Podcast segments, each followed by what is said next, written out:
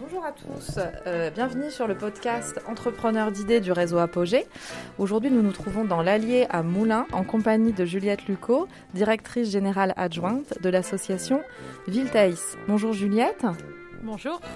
Juliette, est-ce que vous pouvez euh, nous expliquer euh, ce que représente Viltaïs, comment a été fondée cette association, le point de départ et, et l'ensemble de vos projets que vous réalisez dans la région, oui, même sur plusieurs régions? Euh, donc euh, Viltaïs est une association qui œuvre dans le secteur de l'économie sociale et solidaire, qui euh, aujourd'hui regroupe 200 salariés et qui intervient donc sur 14 départements et 4 régions différentes, donc Auvergne-Rhône-Alpes, Centre-Val de Loire, Nouvelle-Aquitaine et Bourgogne-Franche-Comté. On intervient donc dans cinq pôles d'activité, donc tout ce qui va concerner euh, l'habitat avec la gestion de résidences sociales, de foyers de jeunes travailleurs, euh, une partie liée à l'urgence sociale avec les centres d'hébergement d'urgence, les abris de nuit, des services de santé, un secteur lié à l'asile avec la, création de centres euh, d'accueil pour demandeurs d'asile, L'association intervient également euh, auprès d'un public réfugié et euh, tout ce qui va concerner aussi euh, les questions d'insertion professionnelle avec différents dispositifs menés pour le compte d'usagers qui souhaitent ben, effectivement retrouver un parcours de vie, un parcours lié à l'emploi. Euh, alors, euh, vous nous avez présenté euh, de nombreux projets innovants au sein de votre structure. Est-ce que vous pouvez nous en citer quelques-uns et, nous expliquer un peu leur originalité? Effectivement, pour au niveau de Vitaïs, on a toujours un petit peu eu ce mot d'ordre de pouvoir aussi évoluer en fonction des nouvelles problématiques ou des nouveaux besoins qui peuvent émerger euh, auprès des, publics en situation de précarité, de ne pas s'imposer de limites, d'essayer de trouver des réponses euh, euh, pragmatiques, innovantes et qui peuvent aussi bah, changer un petit peu le, parcours de vie des personnes. donc notamment un des projets, donc le salon Joséphine. Euh, qui est un institut de beauté solidaire qui euh, a pour mission, à travers euh, des soins esthétiques et de coiffure qui sont proposés par de véritables professionnels, de pouvoir travailler la confiance en soi, l'image de soi, pour aussi favoriser un meilleur parcours d'intégration à la fois sociale et professionnelle. Donc c'est vrai que la beauté n'est pas toujours quelque chose qui est pris en compte ou qu'on peut qualifier euh, à tort, mais euh, souvent voilà de besoins un petit peu secondaires et que euh, pour voilà on se dit qu'il est plus important de satisfaire un besoin de logement, un besoin de restauration ou d'accompagnement social plus classique. Mais pour nous c'est un, vrai enjeu de pouvoir redonner un petit peu ce coup de, de, boost, de sourire, de confiance en soi et pour que les personnes soient mieux armées aussi euh, dans, ce, dans ce parcours et dans comment ils vont aussi s'approprier un petit peu le sens de l'accompagnement. Euh, donc pour nous, voilà, c'est aussi un, enjeu d'aller aussi sur ces champs-là. On a également donc un projet euh, lié au sport mécanique. L'initiative est née en, en 2003 au départ d'un sondage auprès des résidents que l'on accueillait en foyer de jeunes travailleurs sur la question était, voilà, sur quel domaine vous aimeriez un petit peu vous investir ou euh, donner de votre temps et euh, dans cette démarche un petit peu citoyenne aussi. Et euh, donc trois thèmes avaient émergé. Donc on avait une partie sur la culture, une partie sur le foot et une partie aussi sur le sport mécanique. Et en fait l'aventure a un peu commencé de cette manière. Euh, et de se dire voilà il existait un, championnat de France en 50 cm3 donc ça a été de monter voilà cette écurie euh, moto en endurance euh, parce qu'autour de l'endurance il y avait une vie de groupe. Il y avait la notion que chacun a un rôle à jouer chacun est, une, est utile. Et vraiment avec cette idée de cohésion d'équipe. Et au fil des années le projet s'est développé pour aujourd'hui euh, avoir voilà, une, équipe engagée en championnat du monde d'endurance qui euh, fait différentes courses, notamment les 24 heures du Mans, les 24 heures du Bol d'Or, mais aussi d'autres compétitions à l'international. Euh, donc nos pilotes sont des pilotes professionnels, mais tout le staff, que ce soit mécanique ou chronométrage ou toute la logistique, intègre des personnes qui sont en parcours d'insertion et avec cette idée de mêler euh, le sport de haut niveau et une démarche pédagogique et d'insertion. Et euh, la recette fonctionne plutôt bien puisque les personnes se sentent bah, intégrées avec des responsabilités et tout ce qu'elles peuvent capitaliser pendant ces, épreuves-là, ben après, ça leur sert dans leur vie quotidienne et avec une meilleure appropriation voilà, de leur parcours et de leur capacité d'agir. Vous dites au niveau carrément international, ça s'est passé en combien de temps à partir du moment où ça a mm. été initié? Alors de 2003 jusqu'à les premières courses en, championnat du monde, c'était en 2011, donc il a fallu voilà 8 ans euh, aussi euh, d'expérimentation, de réajustement, de changement aussi de cylindrée. Euh, et puis qu'on ait pu aussi au départ, voilà, la partie mécanique reposait aussi alors sur des personnes en insertion encadrées par des personnes aussi qui étaient bénévoles. Et toute cette structuration nous a permis aussi de salarier ben, notre chef mécanicien aujourd'hui. Euh, et de faire fonctionner l'atelier euh, tous les jours où euh, notre collègue voilà, peut accueillir tous les jeunes, qu'ils soient hommes ou femmes, désireux voilà, de découvrir cet environnement et de se préparer à, venir sur des compétitions sur les circuits internationaux. Il y a deux mots que je retiens, c'est permettre de retrouver une confiance en soi et tirer vers le haut. Et ce, qui va, ce qui va plutôt de pair, mais c'est vraiment l'idée de pouvoir proposer à des personnes en difficulté euh, bah, des projets euh, super ambitieux, euh, des choses des fois qu'on pourrait croire inatteignables, et en fait de leur proposer vraiment d'aller très loin finalement, parce que là, si vous dites que vous êtes sur des, courses au niveau mondial, c'est quand même assez extraordinaire. Et, c'est ça que je retiens en tout cas de, beaucoup de vos projets, c'est de pouvoir amener les personnes sur des terrains voilà, qui leur étaient pas forcément destinés au départ ou qu'on ne leur propose pas classiquement dans les parcours de réinsertion. Euh, voilà, leur proposer des choses assez, assez incroyables. Euh, effectivement, cette notion un petit peu d'exigence, de compétition, de, euh, bah, on parle aussi de, podium quand on est aussi sur ces courses, et je pense que cette notion bah, d'objectif, elle est nécessaire quand euh, vous avez aussi euh, la responsabilité euh, d'accompagner voilà, des personnes sur un plan social ou médical ou socio-professionnel. Vous devez avoir cette notion d'objectif, cette notion de se surpasser, cette notion d'aller de l'avant, l'enthousiasme aussi que l'on doit mettre dans ça, et c'est de créer bah, une expérience et que cette expérience, alors parfois on parle ou d'entreprise éphémère ou euh, de mise en situation. Mais là, c'est de dire oui, on, crée une expérience, mais cette expérience, elle est réelle.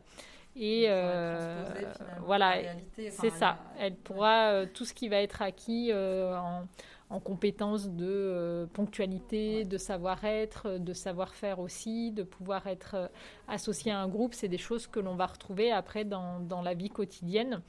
Et cette notion, effectivement, euh, de croire en chacun, de révéler le, potentiel en chaque personne, euh, on refuse voilà, d'associer à une étiquette ou à un parcours de vie ou à une catégorie, et que chacun a à apprendre de l'autre, et que euh, si on laisse cette place et si on offre ce cadre-là, ben on, peut faire des belles choses et que les personnes aussi ben, reprennent voilà, leur, leur, pouvoir un petit peu de vivre, d'agir et de se sentir bien. Euh, pour reprendre aussi un autre, euh, un autre point qui nous semble vraiment important au sein d'Apogée, c'est cette notion du pouvoir d'agir et de l'implication des personnes accompagnées. Je crois que vous avez aussi également un autre projet euh, construit par les, les personnes accompagnées, plus en lien avec la culture. Est-ce que vous pouvez nous en dire quelques mots? Euh, donc, quand je parlais tout à l'heure voilà, de cette consultation au niveau des résidents dans les années 2000, de savoir euh, sur quoi vous voulez euh, vous investir, vous impliquer, était ressorti aussi la bande dessinée, qui est un média bah, assez puissant au niveau aussi culturel sur les, personnes que l'on accompagne et parfois aussi même sur cette difficulté d'apprentissage de la langue.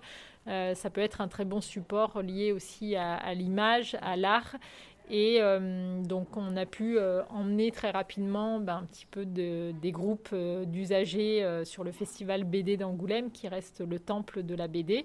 Et après, c'était cette idée peut-être un peu folle aussi au départ de se dire ben, pourquoi on ne pourrait pas créer notre propre festival sur, sur la ville de Moulins. là où on a notre structure aussi historique. Et le premier festival a vu le jour en 2000. 2001 euh, avec euh, ben, une toute petite dizaine d'auteurs qui étaient présents. Et euh, en 2020, nous devions voilà, fêter les 20 ans de l'édition avec à peu près une cinquantaine d'auteurs, avec une commission de bénévoles de 40 personnes avec cette même idée, cette même volonté de dire chacun voilà un rôle à jouer, a une responsabilité et euh, de dire ben oui et alors même ce qui est euh, flatteur au départ c'est qu'on pense que le festival est organisé par un service culturel de la ville ou autre mais euh, quand on explique ah bon voilà ça change aussi l'image de la population de se dire voilà que une association à caractère social peut aussi s'investir sur son territoire et valoriser le public qu'elle accueille et que ce public a certainement voilà, plein de compétences, mais euh, qui parfois ne sont pas mis au devant de la scène et euh, qui permettent aussi ben, un petit peu de, de, voir les choses autrement, de faire un peu ce pas de côté. C'est ça, de et de un peu les préjugés. Euh. Oui, et puis de, de vivre ensemble, de se dire bah, qu'au final, voilà, un parcours de vie peut toucher n'importe qui et qu'à un moment, voilà, une situation de précarité ou de vulnérabilité, elle n'est pas il n'y a pas quelque chose de prédéfini et que euh, les parcours de vie sont très différents, mais que euh, chacun peut aussi euh, donner à voir ce qu'il peut faire. Quoi. Oui, tout à fait. Je ne sais pas si vous nous avez précisé juste sur quel public vous, quel public vous accompagnez. Pouvez-vous nous préciser alors c'est un public assez large, euh, un petit peu en, résonance à nos différents pôles d'activité. Donc on, peut être sur un public jeune euh, que l'on va accueillir en, foyer de jeunes travailleurs, donc un public de 16 à 30 ans qui peut être déjà sur euh, un premier parcours d'apprentissage, d'emploi. et on a aussi un public vraiment lié à l'urgence sociale qui peut être arrivé récemment aussi sur les villes où nous sommes présents, euh, plutôt voilà ce public euh, qu'on peut appeler euh, de sans domicile fixe ou autre, ou qui a besoin voilà d'un accompagnement un peu plus soutenu. On a également bah, des personnes qui se, mm, sont en attente de l'instruction de leur demande d'asile. des personnes qui peuvent avoir aussi un statut de réfugié et qui arrivent sur notre territoire et où toutes ces richesses, voilà, quel que soit le public que l'on accueille, les richesses sont là. Euh, il faut créer bah, ces occasions de se rencontrer et de euh, se dire bah tiens oui euh, voilà à côté de chez moi il peut y avoir cette association mais à l'intérieur il y a des femmes et des hommes et que les parcours de vie peuvent être intéressants et créer des liens. D'accord, tout à fait. Et quelles sont les problématiques rencontrées sur l'ensemble de ces projets? Est-ce que vous en avez? Quels sont les principaux finalement? Euh, bah, après, c'est d'assurer euh, et de trouver les moyens de pérenniser ces actions et ces projets, donc qui nécessitent euh, bah, parfois de trouver des astuces ou de lever aussi, de mêler. Effectivement, on, peut bénéficier de soutien public, mais aussi de soutien privé, de fédérer aussi des acteurs sur le territoire. Donc l'enjeu va être aussi voilà, de sécuriser ces événements d'un point de vue financier. Euh, la crise Covid, ben, sur cette partie aussi d'événementiel, a fortement aussi euh, impacté les choses. Donc on essaye toujours de rebondir, à maintenir ce lien, euh, mais voilà, on, souhaite vraiment retrouver, même beaucoup d'auteurs BD nous ont contactés. eux aussi, voilà, le festival peut leur manquer et de trouver ces occasions de se retrouver, elles sont importantes pour nous.